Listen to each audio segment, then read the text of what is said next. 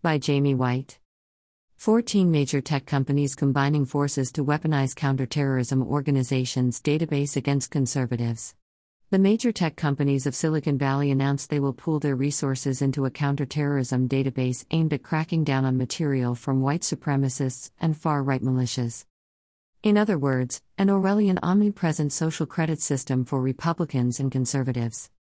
14 corporations, including Facebook, Microsoft, YouTube, Reddit, Twitter, Dropbox, Verizon, and Snapchat, will expand the global Internet Forum to counter terrorism's GIFT database to flag material from white supremacists and far right militias. Reuters reported that the GIFT database, created in 2017, was used primarily to collect extremist material from Islamic terror groups until now. Over the next few months, the group will add attacker manifestos, often shared by sympathizers after white supremacist violence, and other publications and links flagged by UN Initiative Tech Against Terrorism, Reuters reported. It will use lists from intelligence sharing group Five Eyes, adding URLs and PDFs from more groups, including the Proud Boys, the Three Percenters, and neo Nazis.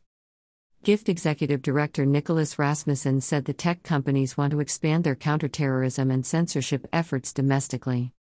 Anyone looking at the terrorism or extremism landscape has to appreciate that there are other parts that are demanding attention right now, Rasmussen said, suggesting conservatives are the threat.